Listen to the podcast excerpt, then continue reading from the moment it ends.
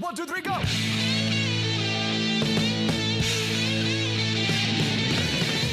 No one told you life was gonna be this way. Your job's a joke, you broke, your love life's DOA. It's like you're always stuck in second gear. When it hasn't been your day, your week, your month, or even your year. But I'll be there for you. When the rain starts to pour, I'll be there for you.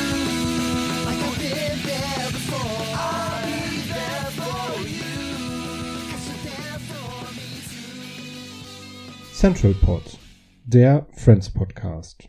Staffel 5, Folge 2.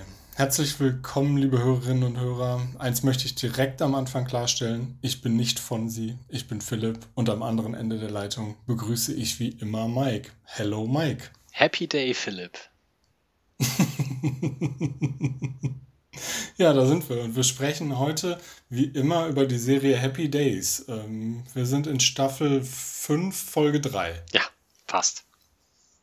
Ich weiß gar nicht, gibt es so viel von Happy Days? Wenn du jetzt gesagt hättest Staffel 24, hätte ich auch nicht sagen können, so viel gibt es gar nicht. Ich habe keine Ahnung. Also ich glaube nicht, aber... Ich weiß, dass Happy Days die Serie ist, die... quasi die Redensart Jump the Shark geprägt hat, weil sie so lange lief und immer absurder wurde.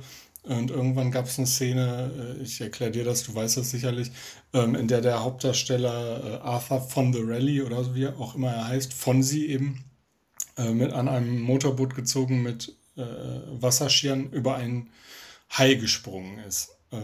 Das nur für die Hörer und Hörerinnen, die es nicht kennen. Und deswegen vermute ich, dass sie einfach sehr lange lief. Aber ich weiß es gar nicht. Ich gucke das jetzt nach. Wer das noch nie gemacht habe, werfe den ersten Stein, ne? Ich mache das eigentlich jedes Wochenende. Siehst du. Sie lief von 74 bis 84. 255 Episoden, also ein bisschen mehr als Friends. Also ich glaube aber trotzdem, dass es für die damalige Zeit eine unfassbar lange Serie ist. Also 10 Staffeln sind das denn ja wahrscheinlich auch ungefähr. Ja. Ich glaube, so lange liefen Serien damals nicht, oder? 11 Staffeln steht hier, 255 habe ich schon gesagt. Ja, ich weiß es nicht. Vielleicht ist es auch... Wobei heute... Ja, es ist jetzt schwierig, darüber zu reden, ohne es gesehen zu haben. Ja gut, vielleicht sollten wir auch einfach zu Friends zurückkommen. Ach, darüber reden wir hier. Jetzt, da klingelt's wieder. Ja, Friends. Gut, da sind wir aber heute auch an der magischen Grenze. Es wird nicht über einen Shark gesprungen, über einen Hai. Wieso sage ich die ganze Zeit Shark? Egal. Sondern wir reden heute über die 100. Folge. Hooray! Ah, Hooray ist auch fast der deutsche Episodentitel. Der deutsche Episodentitel ist nämlich Hurra, die Drillinge sind da. Im Englischen. Und wie ist der Englisch? Ja, im Englischen, wir haben ja sonst immer the one with oder the one where oder the one sonst irgendwas und diesmal ist es halt einfach nur the 100th. Mein TH ist legendär. Ja. Wie von jedem Deutschen. Die deutsche Erstausstrahlung war am Samstag, den 1.12.2001 und in den USA lief das Ganze am 8.10.1998. Da gibt es keine Besonderheiten, also ganz normaler Wochenrhythmus. Und die IMDb-Wertung für diese Folge ist eine stabile 8,8. Das ist recht gut, ja. Hat mir auch tatsächlich sehr gut gefallen. So, dann fange ich mal an mit der Zusammenfassung. Phoebe ist im Krankenhaus, das ist der Haupthandlungsstrang. Ist gar nichts Schlimmes, sie kriegt einfach nur 3 Babys. Sie ist reichlich aufgeregt und es wird auch dadurch nicht wirklich besser, dass ihre eigentliche Ärztin durch einen Haushaltsunfall ausfällt und ihr neuer Arzt für die Entbindung ständig von Fonzie aus Happy Days redet. Wer sich also jetzt über unsere komische Einleitung gewundert hat, hat spätestens jetzt, ach ja, da war was. Ross soll diesen Arzt austauschen oder für Ersatz sorgen und schleppt einen sehr jungen Arzt an. Das ist Phoebe dann aber auch wieder nicht so richtig recht und dann kommt dann doch irgendwann der Ältere wieder zurück. Als nächstes kommt sie auf die Idee, eins der 3 Babys zu behalten und versucht Rachel hier einzubinden. Daraus wird aber nichts und am Ende hat sie 3 gesunde Babys zur Welt gebracht. Joey hat, das ist die zweite Handlung, Nierensteine und die Geburt dieser Steine wird parallel zur Geburt der Babys mit schlimmeren Schmerzen gezeigt. Und der dritte Handlungsstrang ist dann, Rachel macht für sich und Monica ein Doppeldate mit 2 Pflegern klar. Chandler erfährt das eher so über Eck und verhält sich eher uncool, würde ich sagen. Rettet die Situation aber am Ende dann doch noch, sodass Monica das Date schlussendlich absagt, was sie eigentlich anfangs sowieso vorhatte und erst durch Chandlers etwas unglückliches Verhalten überhaupt dann bereit gewesen wäre, dieses Date doch in Angriff zu nehmen. Soweit. Ja, sehr schön. Soll ich mit den Gaststars gleich weitermachen? Das hat sich so bewährt, von daher würde ich sagen, warum nicht? Genau, den man vielleicht... würde ich gar nicht sagen. Also, ich fange mal mit dem Arzt an, der da Fonzie zum Besten gibt und großer Fan ist. Das ist Sam Anderson, der spielt den Dr. Harad, ist 1945 geboren, startete 1982 erst seine Karriere, also relativ spät auch, mit zig Serien, in denen er dann tätig wurde, unter anderem auch in Emergency Room. Das ist ja auch mal wichtig, wenn man Ärzte spielt, dass man da dann auch mal, zumindest später dann war. Und der hat natürlich auch eine relativ große Rolle in Lost. Ach was. Ja. Patrick Fabian ist der den Dan spielt. Das ist der Pfleger, mit dem Monica sich dann verabreden wollen würde. 1964 geboren, auch er zig Serien. Ich habe einfach mal die 2 bekanntesten rausgeschrieben. Das ist zum einen Veronica Mars, wo er mitspielt, und noch vielleicht ein bisschen prominenter Better Call Saul. Da spielt er den Howard Hamlin. Da muss ich sagen, hat sich gesichtstechnisch doch einiges verändert, aber die Serie ist ja auch schon ein paar Jahre her. Iqbal Thiba ist derjenige, der den Doktor von Joey spielt bei seinen Nierensteinen. 1963 in Karachi in Pakistan geboren, hat dann irgendwann ein Auslandsstudium in den USA gemacht und dabei seine Liebe für die Schauspielerei entdeckt. Erster Auftritt als Schüler, der in Ein unmoralisches Angebot mit Robert Redford und Demi Moore einen Einbürgerungstest als Schüler macht. Habe ich jetzt nicht ganz so vor Augen, die Szene, muss ich zugeben, aber fand ich ganz erhellend. Und für diejenigen, die viele Serien gucken, wahrscheinlich das, was eher im Gedächtnis blieb, Glee. Da hat er nämlich den Schulleiter Higgins gespielt.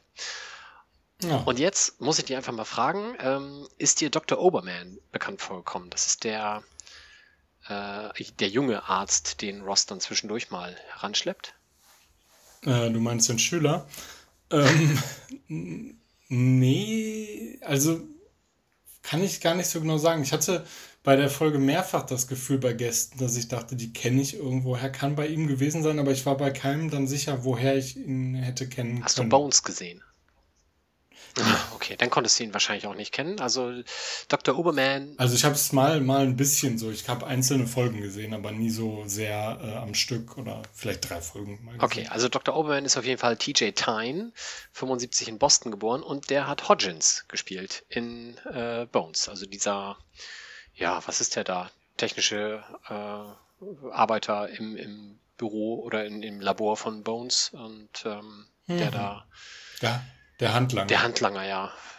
Mangels besserer Begriffe. Genau, also ich finde, der hat ja sehr, sehr markante Augen. Und das war das... Ich habe in dem Moment, als ich das gesehen habe, ich gedacht, den kennst du. Aber ich kam tatsächlich nicht drauf, bis ich dann den Namen gesehen habe. Und der war dann so prägnant, dass mir sofort Bones wieder in Erinnerung schoss. Ich kann mich bei dem, wenn der kommt, auch nie so richtig konzentrieren drauf. Oder könnte auch gar nicht, weil ich es einfach viel zu witzig finde, wie Phoebe ihn fertig macht. Ja. Aber Schwangere haben da, glaube ich, so ein bisschen Welpenschutz. Ha. Ja. Übersetzung. Okay. Gut, nachdem du so lange geredet hast, willst du weitermachen oder soll ich? Wir sind am Anfang im Krankenhaus und... Phoebe ist ja nun jetzt kurz davor, die Kinder zu bekommen, und Joey hat sich in den Kopf gesetzt, das Ganze mit einer Videokamera zu begleiten, damit die Kinder später diesen Tag auch mal, ich glaube, sie sollen es, sagt er, zum 18. Geburtstag oder was auch immer, dieses Video kriegen, Und dann filmt er unpassenderweise Phoebe auch unters Kleid und sie ist etwas empört und er sagt im Deutschen, ich will deinen Kindern alles von Anfang an zeigen. Und im Original ist es ein wenig anders, da sagt er, I gotta get the before shot.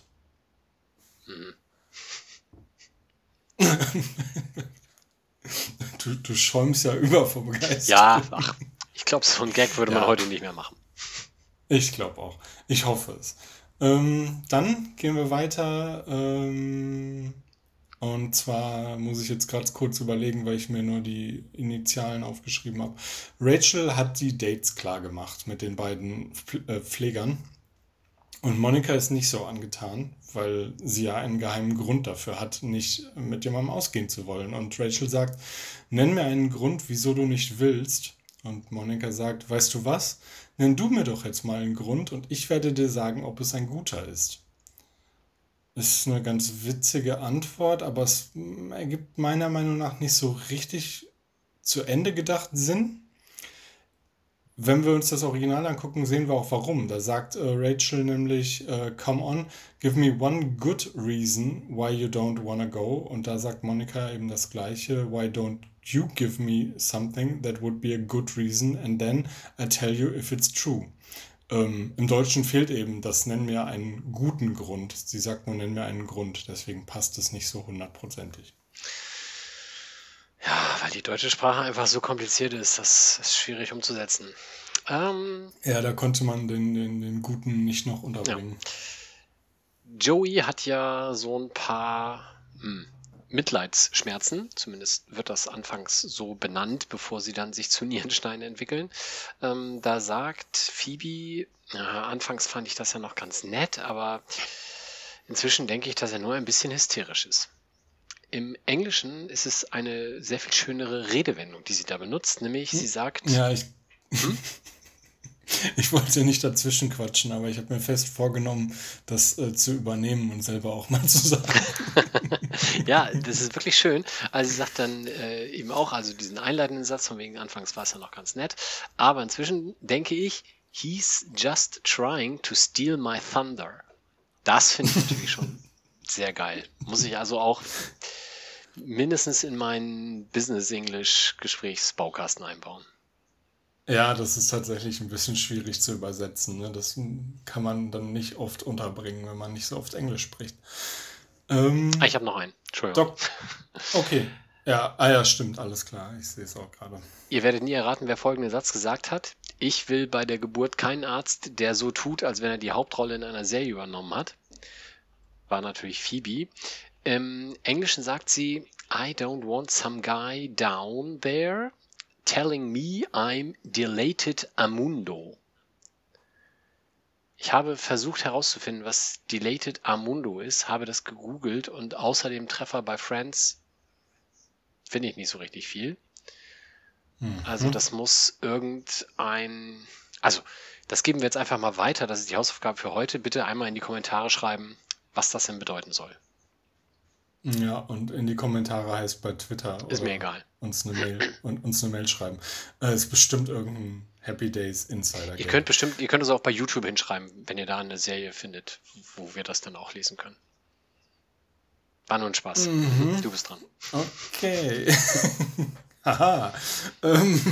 Dr. Fonzie. Nein, in meinen Notizen steht Doktor, weil ich nicht wusste, wie er heißt, aber er heißt Dr. Harad. Wird von Rachel geschockt. Rachel sagt nämlich, sie würde auch Happy Days kennen und ihr Lieblingscharakter wäre Morg. Und daraufhin ist der Dr. Harad ganz entsetzt und sagt, Fonzie traf Morg. Morg hat ihn eingefroren. Und er sagt das so ganz entsetzt und traurig und Rachel sagt, um ihn zu besänftigen, ja, aber Fonzie war doch schon eine ganze Weile kalt, also tat's ihm gar nicht weh. Und das funktioniert. Also der Doktor ist dann gar nicht mehr entsetzt. Man fragt sich so ein bisschen, wenn man es nur im Deutschen sieht, was das jetzt wieder zu bedeuten hat. Klarer wird es, wenn man das Original schaut. Da sagt der Doktor nämlich, Fonzie met Morg, Morg froze Fonzie. Und Rachel sagt, yeah, but Fonzie was already cool, so he wasn't hurt, right? Das lassen wir jetzt alle mal ein bisschen sacken und dann freuen wir uns darüber, genau. Ja, es war so lange still, dass Leute sicher schon geguckt haben, ob der Podcast ausgegangen ist. Ja, ich fand das auch im Englischen nicht wirklich gut, aber im Deutschen ist es halt ganz grausam.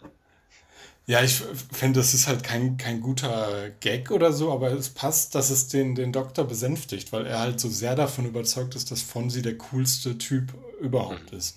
So, das passt so, dass man ihn damit besänftigen kann.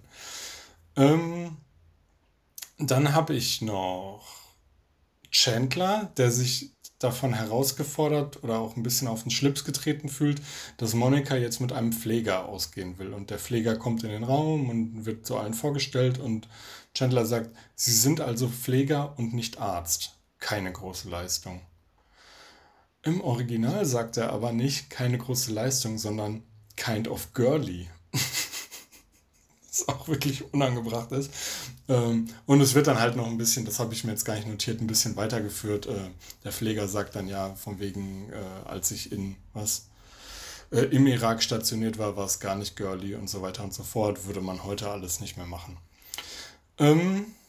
Ist also im Grunde im Englischen schlechter gealtert als im Deutschen. Auch mal schön. Aber selbst jemanden, ich sag mal in Anführungszeichen, herabzuwürdigen, weil er nur Pfleger ist und kein Arzt, geht natürlich überhaupt nicht.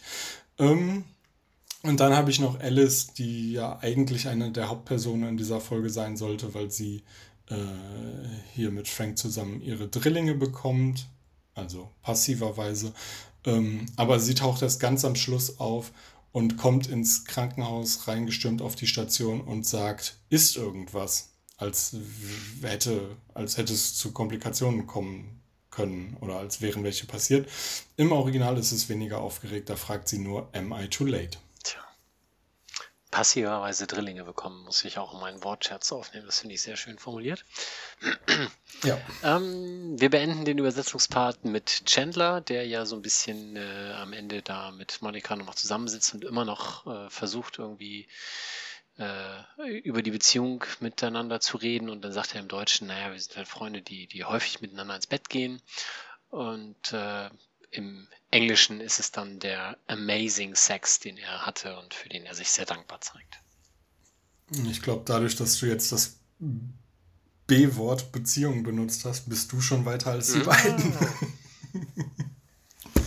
Gut, dann lassen wir das mal und gehen weiter zu den guten Gags. Möchtest du anfangen? Ist dir irgendwas besonders aufgefallen? Musstest du irgendwo schallend lachen? Also ich fand besonders gut umgesetzt und das hat man, glaube ich, bei Friends selten, ist, dass verschiedene Szenen ineinander greifen. Also Weltklasse macht das This Is Us, die halt wirklich ja verschiedene Zeitstränge parallel entwickeln. Und das gefällt mir immer wieder, wenn ich die Serie sehe. Und bei Friends ist sowas sehr selten. Und hier haben wir so eine Szene mal, nämlich als Phoebe die Kinder auf die Welt bringt und Joey seine Nierensteine gebärt, wo diese Geburtsszenen quasi, in Anführungsstrichen, nebeneinander geschnitten werden. Das hat mir sehr gut gefallen. Ja, das ist ja richtig so eine Art Montage, ne? Ja, stimmt, das kommt bei Friends tatsächlich selten vor, aber wenn, dann funktioniert es eigentlich immer ganz gut. Hat mir auch gefallen, wobei diese ganze Joey-Storyline natürlich auch ein bisschen, ja, ist natürlich arg an den Haaren herbeigezogen. Aber gut, es passt natürlich. Ich wollte gerade sagen, sag jetzt nicht, dass es konstruiert. Nein, überhaupt nicht. Ich fand ganz witzig, als Frank dann kommt und dann sagt, ja, Alice ist irgendwo noch in Delaware, die kommt später oder so. Und er sagt aber dann, keine Sorge, er hätte das mit dem Lamazda-Zeug kapiert. Und Chandler sagt daraufhin, das heißt, wenn sie die Kinder bis Ende des Monats bekommt, dann wird sie mit 2% finanziert, was halt so ein Autokauf-Gag ist. Und eigentlich geht es um, ich habe jetzt selbst vergessen, wie es heißt, aber um von einem französischen Arzt oder so entwickelte Atemtechnik bei der Geburt, La Mars, irgendwas, keine Ahnung. Auf jeden Fall verwechselt Frank das. Ach, Gott sei Dank hast du das gegoogelt. Ich habe keine Ahnung, was er uns damit sagen wollte. Fand ich ganz, ganz witzig, weil er das so sehr überzeugt sagt und Chandler dann mit dem 2%-Gag ankommt. Okay. Hast du denn noch was? Ja, ich habe die Geburtsszene, als wie das halt so ist, ne? Ich meine, es sind ja immense Schmerzen, die da auf die Mutter dann einprügeln, und es kommen dann ja auch immer so Wasserstandsmeldungen in Anführungsstrichen, und bei der einen schreit Frank dann laut bestätigend auf: Ja, es hat einen Kopf. Das fand ich sehr cool. Dann bleiben wir direkt bei Frank und seinen Reaktionen. Super ist, wie er immer aus dem Kreißsaal gestürmt kommt und dann springt und sagt, ja, wir haben ein Mädchen oder irgendwie so. Und dann ganz zum Schluss, Chandler ist ein Mädchen, und Chandler sackt so zusammen und sagt, oh mein Gott, ich habe irgendwie Kindergarten-Flashbacks, und das finde ich extrem witzig. Und dann ganz am Ende fragt er ja nochmal, wie wird denn das Mädchen jetzt heißen? Und Phoebe sagt, ja, sie werden sie Chandler nennen. Und Chandler sagt, ist das eine gute Idee, das ist schon ein sehr männlicher Name, findest du nicht? Und Phoebe guckt ihn an und sagt, ja, er passt zu dir. Chanu. Ja, finde ich auch. Also für mich ist das ein Unisex-Name. Sonst, einen hätte ich noch. Wenn du jetzt noch was hast, dann haust schnell raus oder langsam, egal. Ich freue mich tatsächlich sehr über die Szene am Anfang, als sie da sich quasi einchecken im Krankenhaus und die Bedienstete da fragt, wer ist denn der Vater? Und Phoebe sagt, ne, keiner von den dreien, der Vater ist mein Bruder. Das ist auch sowas, was sie wahrscheinlich noch nicht allzu häufig gehört hat. Ja, ich glaube, Rachel sagt dann auch, sie wird es vermissen, dass Phoebe die Leute so aus der Fassung bringen kann. Genau. Finde ich auch sehr gut. Ja, ich habe dann auch nochmal Phoebe, in der Szene, über die wir jetzt gerade schon gesprochen haben, Ross bringt eben diesen Arzt, der noch sehr jung aussieht. Und Phoebe fragt den Arzt, in welche Klasse er geht, und sagt dann hinterher, sie hätte doch lieber einen erwachsenen Arzt. Das finde ich schon echt, es ist gemein, aber auch witzig. Ja.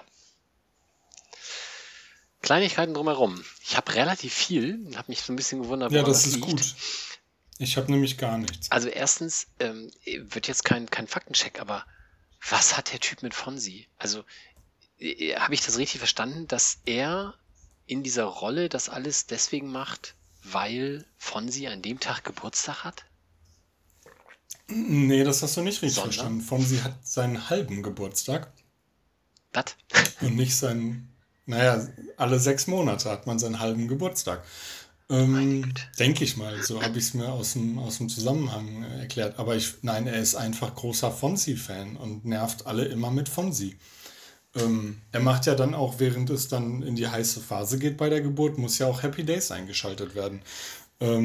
Das ist einfach so sein Ding. Es macht für mich auch wenig Sinn, weil er auch so sehr zusammenhangslos Sachen erzählt. Aber das ist einfach seine also wenn der Typ heute noch, ich weiß gar nicht, wie alt er damals war, der hätte heute wahrscheinlich einen Happy Days Podcast. Dann könnten wir ihn einladen. Das stimmt. Das machen wir mal.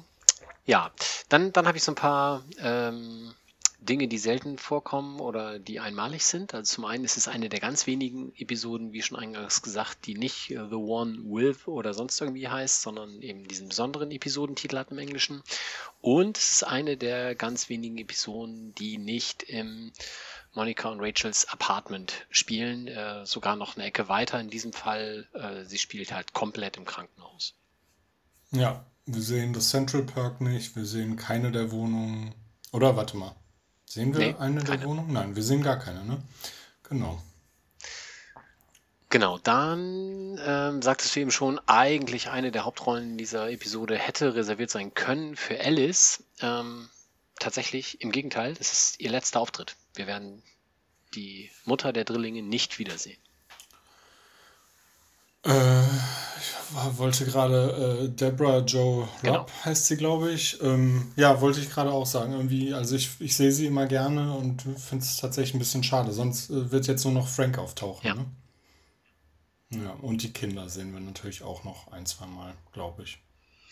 Genau. Was hast du noch?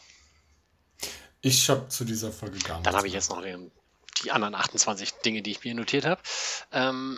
Zum einen ist das 3. Mal, dass wir Dr. Obermann sehen. Also nicht T.J. Thyne, nicht den Schauspieler, sondern dass ein Dr. Obermann in der Serie vorkommt.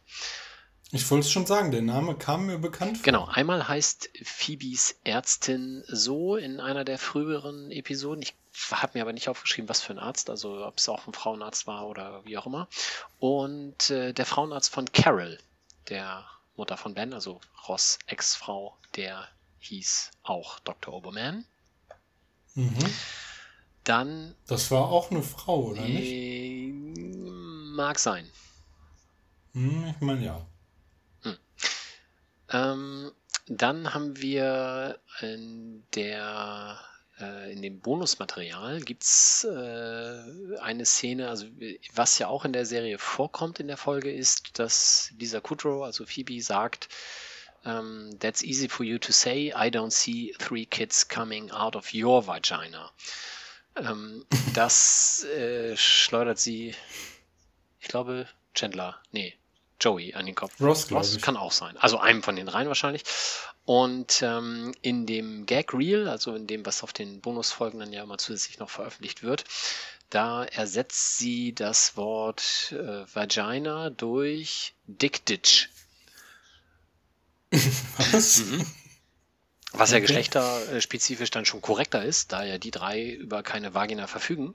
Also rein biologisch durchaus schon korrekt, trotzdem natürlich nochmal mehr umgangssprachlich.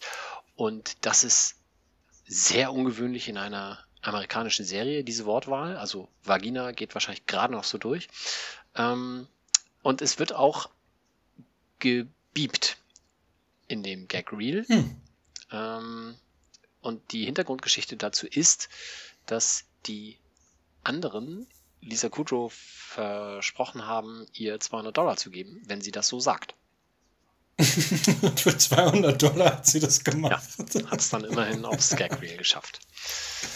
Ja gut, kann man ja auch locker machen, weil wird ja im Endeffekt wird ja nichts passieren, fällt ja nur raus im Zweifelsfall. Genau. So, jetzt sind wir ja fast durch. Der Playboy, den Chandler und Joey da stolz präsentieren, ist gar nicht tatsächlich aus dem Monat, sondern aus 94, also deutlich früher. Und jetzt wird's, das war eigentlich mein Lieblingsfact. Dazu aber eben nochmal, ich glaube, wir hatten es noch nicht, oder? Dass der Playboy überhaupt vorkam? Nee, weiß ich nicht. Okay, dann sage ich das mal eben kurz. Also für dieses Video, was Joey dreht, hat, ich weiß es gar nicht, vermutlich auch Joey, den aktuellen Playboy besorgt und zeigt den dann den Kindern und sagt dann extra noch, die Mädchen sollen jetzt mal weggucken und das ist nur was für die Jungs, auch so ein bisschen lahm.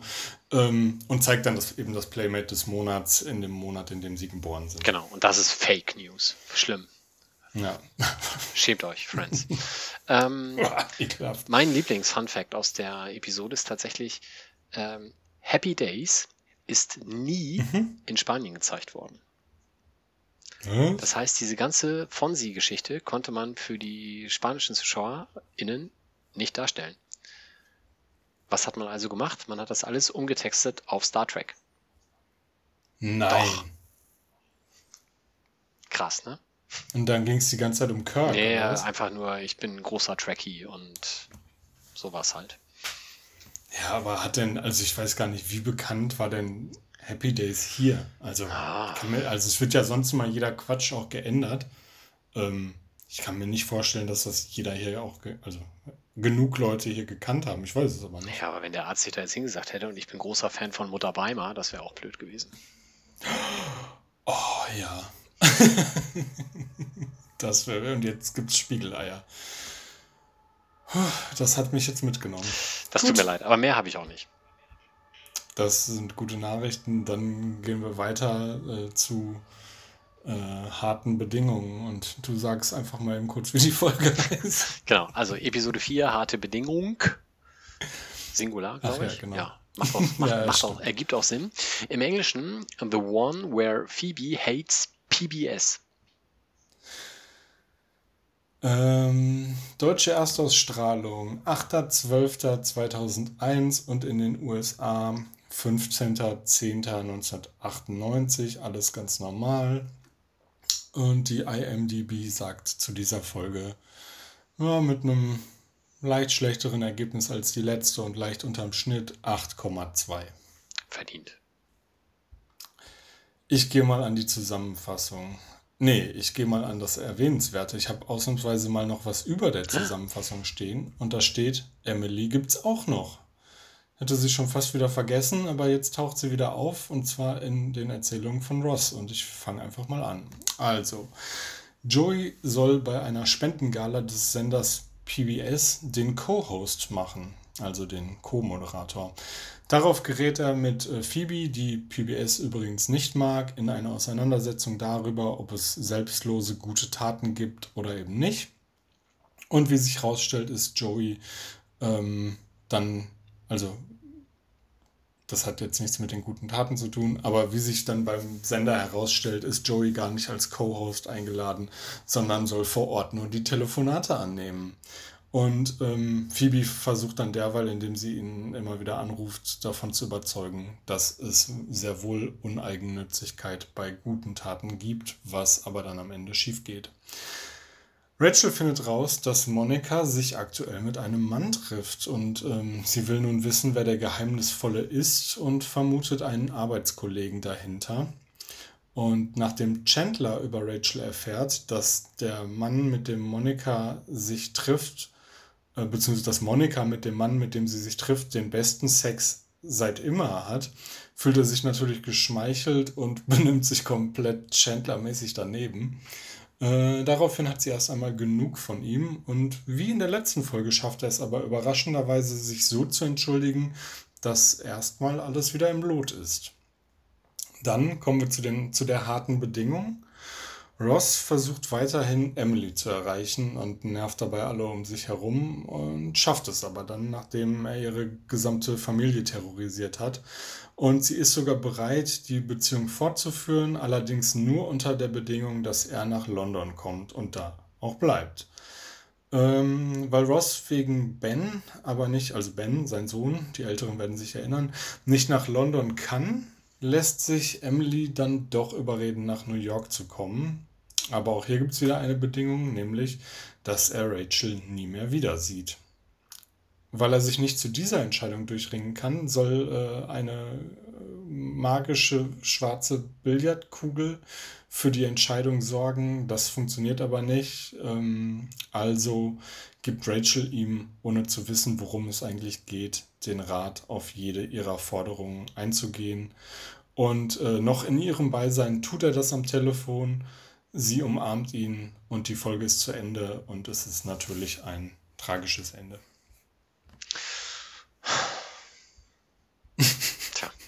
Ja, oder?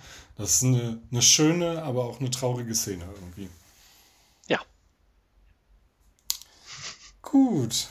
Dann erzähl uns doch mal, wen wir hier sehen, den wir noch nicht kennen. Das ist ganz fantastisch, weil wir haben 3 Gaststars und keiner von denen hat einen eigenen Seriennamen. Oh. Ja. Dinge, die einem auffallen. Also das eine ist Gary Collins. Gary Collins spielt nämlich sich selbst.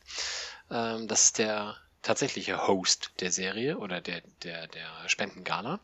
1938 geboren, inzwischen 2013 dann auch schon verstorben, hat in unzähligen Filmen, Serien mitgespielt und war eben auch Showmaster, deswegen da auch prädestiniert, diese Rolle da auszuüben. Und ich habe mir die Serien nicht alle aufgeschrieben, aber den Seriennamen, den ich auf jeden Fall am schönsten fand, war The Wackiest Ship in the Army. Das wird bestimmt irgendeine ganz schlechte Militärserie gewesen sein, im Zweifel mit irgendeinem Comedy-Einschlag. Da ging es vermutlich um die deutsche Marine. Das kann gut sein. Dann haben wir Sandra Thigpen, die spielt den Stage Manager, also quasi die Person, die Joey da zu den Plätzen geleitet. Hätte ich schwören können, habe ich schon 1000-mal gesehen in irgendwelchen Serien und Filmen. Habe ich mich offensichtlich geirrt, weil das einzige Nennenswerte, wo sie mitgespielt hat, war The Ring, dieser Film, wo dieses langhaarige, dunkelhaarige, blasse Mädchen aus dem Fernseher gekrabbelt kommt.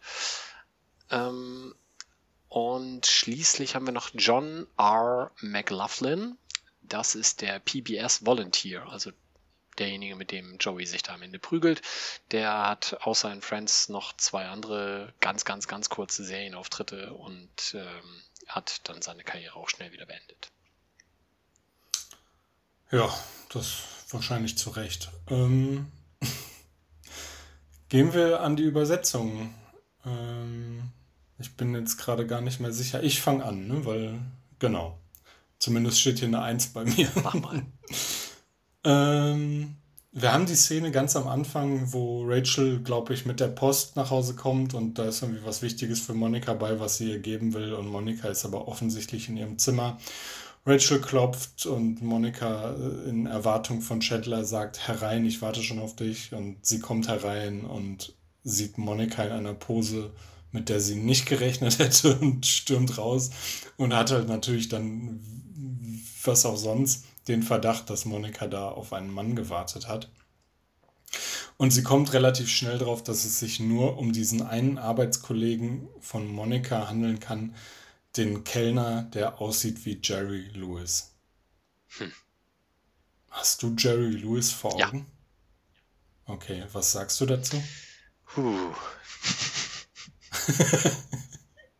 Im Original geht es aber gar nicht um Jerry Lewis, sondern um einen Kollegen, der aussieht wie ein non-threatening Ray Liotta. Ja, besser. Ich kann mir nicht vorstellen, wie Ray Liotta aussieht, der nicht bedrohlich wirkt, aber okay. Besser als Jerry Lewis. Sicherlich besser als Jerry Lewis, der wie auch immer aussieht. Aber da ist man offensichtlich nicht davon ausgegangen, dass man hierzulande Ray Liotta kennt. Ja, kann gut sein, aber inzwischen würde ich sagen, doch ein bekannter Name und ein bekanntes Gesicht. Dann kommt Joey und erzählt, dass er Co-Host bei der Spendengala des PBS sein wird. Und er sagt, PBS, das ist übrigens dieser Bildungssender und das kann ja nun nicht schaden. Wollte man bei Joey erstmal sagen, ja, stimmt. Im Original sagt er aber a little TV exposure and now that's the kind of math Joey likes to do. Also im Grunde, ich habe jetzt das davor weggelassen, also eine gute Sache für PBS und ein bisschen TV-Präsenz für ihn und das ist die Art von Mathe, die Joey mag. Ja. Ist halt, ich glaube, kind of math like to do ist irgendwie fast so eine Art Sprichwort, ne? Das lässt sich schlecht übersetzen. Oder? Ja, schwierig. Ja, okay. Gut, nicht, dass ich da vom Holzweg bin.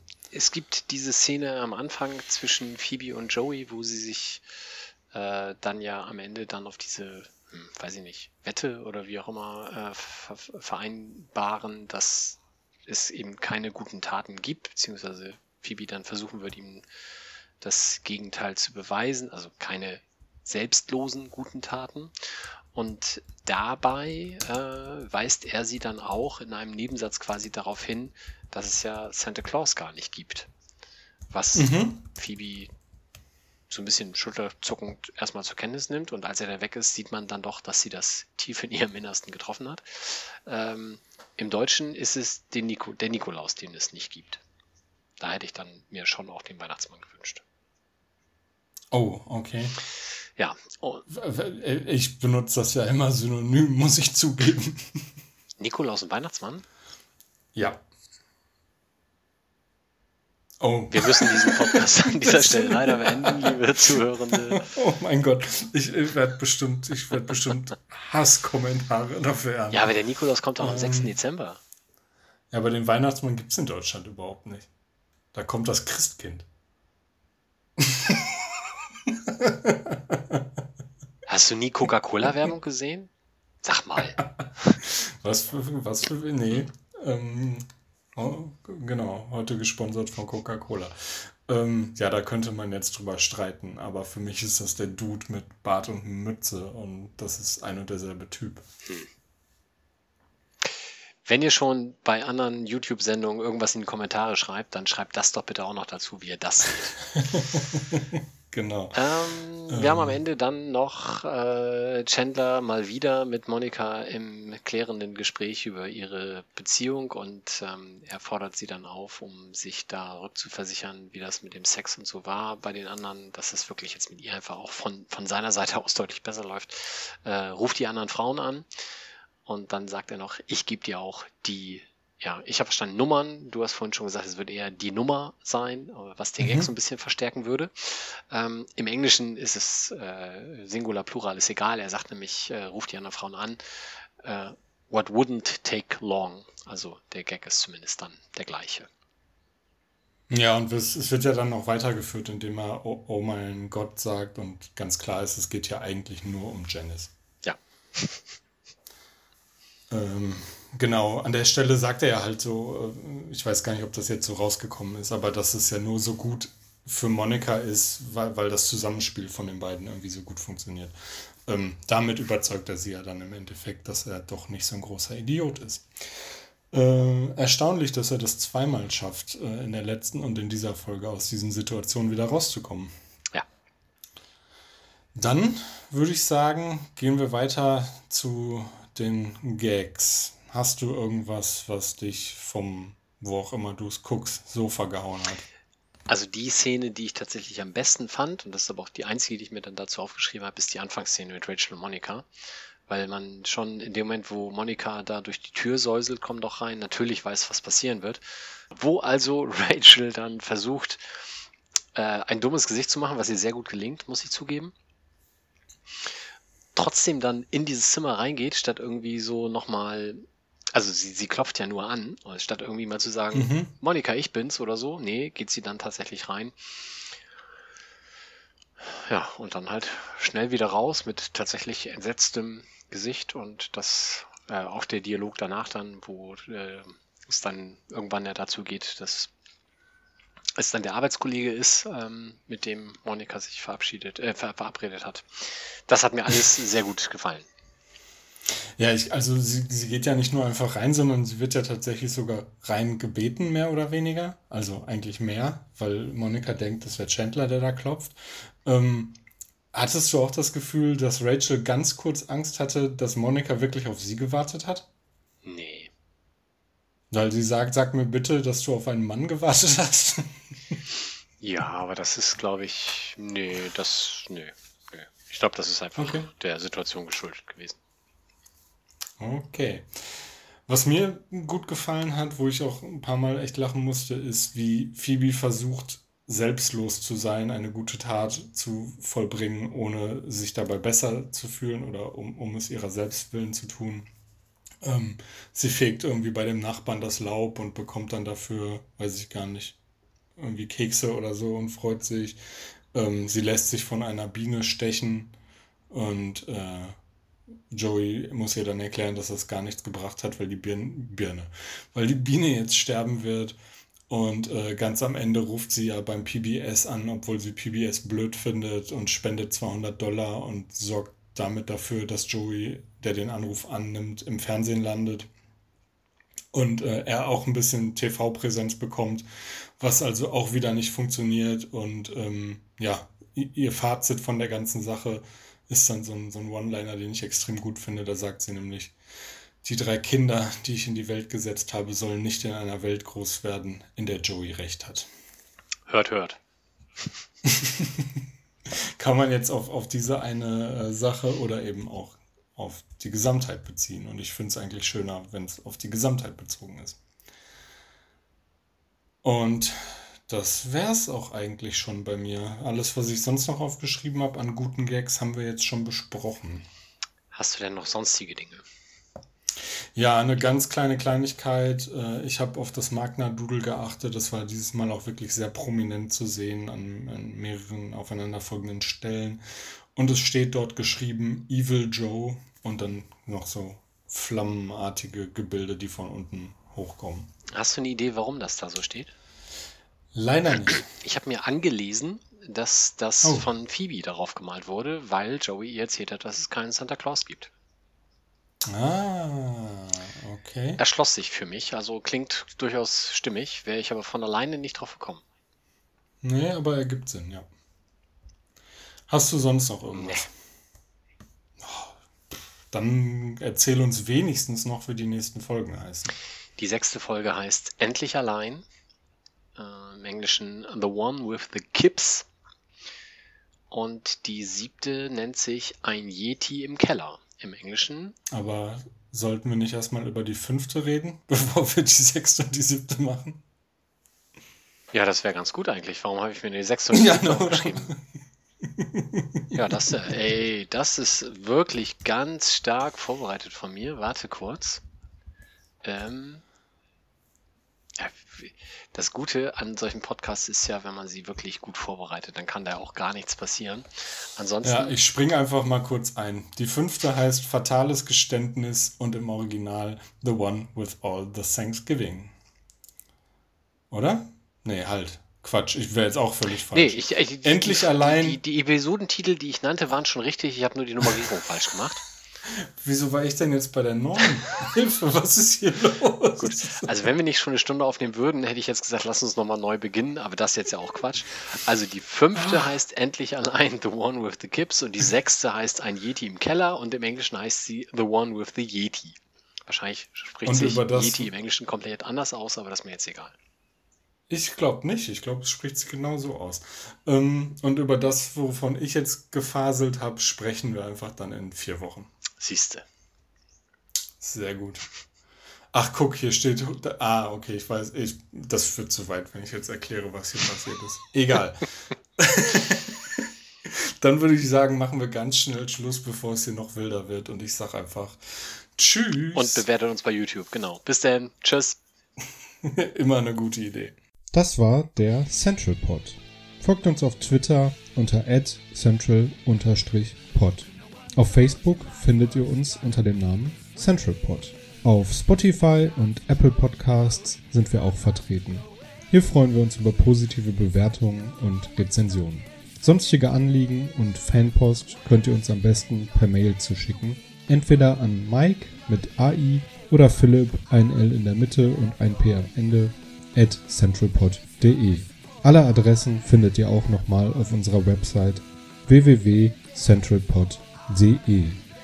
Der In- und Outro-Song hört auf den Namen Punk Friends und ist auf dem YouTube-Kanal Vlog Brothers unter einer Creative Commons Lizenz erschienen.